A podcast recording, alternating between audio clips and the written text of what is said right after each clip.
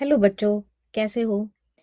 यह कहानी थोड़ी छोटी है, लेकिन मुझे इसे पढ़कर बहुत मज़ा आया और मुझे हँसी भी आ रही थी ये कहानी पढ़कर। तो मुझे लगा, क्यों ना आपको यह कहानी सुनाई जाए। तो चलिए कहानी शुरू करते हैं। कहानी का नाम है, चार चोर और किसान। एक गाँव में एक किसान रहता था। उसके पास एक तंदुरुस्त गधा था।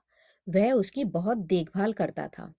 उसी गाँव में कुछ चोरों की नज़र उसके तंदुरुस्त गधे पर थी। वे हमेशा उस गधे को चुराने की ताक में लगे रहते थे। वह चोर उस गधे को चुराकर किसी दूसरी जगह अच्छे पैसों में बेचना चाहते थे, जिससे उनको धन मिल सके।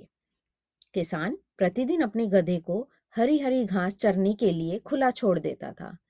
एक दिन चारों ने देखा कि गधा घास खा रहा है और किसान उसके पास नहीं है। उन्होंने गधे को चुरा लिया और अपने साथ लेकर जाने लगे। किसान के एक मित्र ने चोरों को गधा चुराते हुए देख लिया। उसने तुरंत दौड़कर किसान को चोरी के बारे में सूचित किया। यह सुनकर किसान अपने हाथ में एक मज़बूत छड़ी लेकर चोरों के पीछे भागने लगा। जल्द ही किसान ने चोरों को ढूंढ लिया। चोरों को देखकर किसान ने छड़ी हवा में हिलाई और ज़ोर से चिल्लाया। मेरे गधे को छोड़ दो, नहीं तो मैं वही करूँगा जो मेरे पिताजी ने किया था। किसान की बात सुनकर चोर डर गए और उन्होंने किसान का गधा उसके हवाले कर दिया।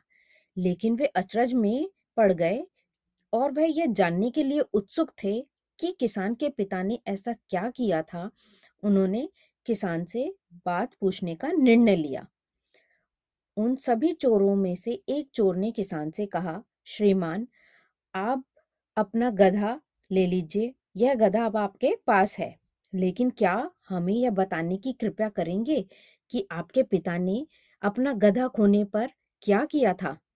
चोरों की बात सुनकर किसान बहुत ज़ोर से हंस पड़ा। किसान को ज़ोर से हंसता हुआ देखकर वह चोर और भी ज़्यादा आश्चर्य में पड़ गए। किसान ने चोरों के चेहरे पर आश्चर्य का भाव देखकर अपनी हँसी को रोका और गंभीरता से बोला बहुत ध्यान से सुनो।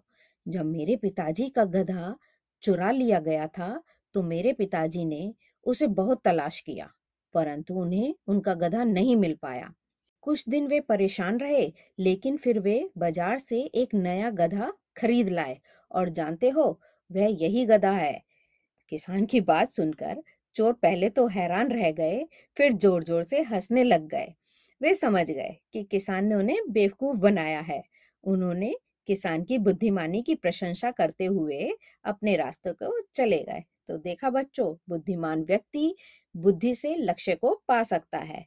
तो चलिए इस कहानी के कुछ मुश्किल शब्दों को समझते हैं।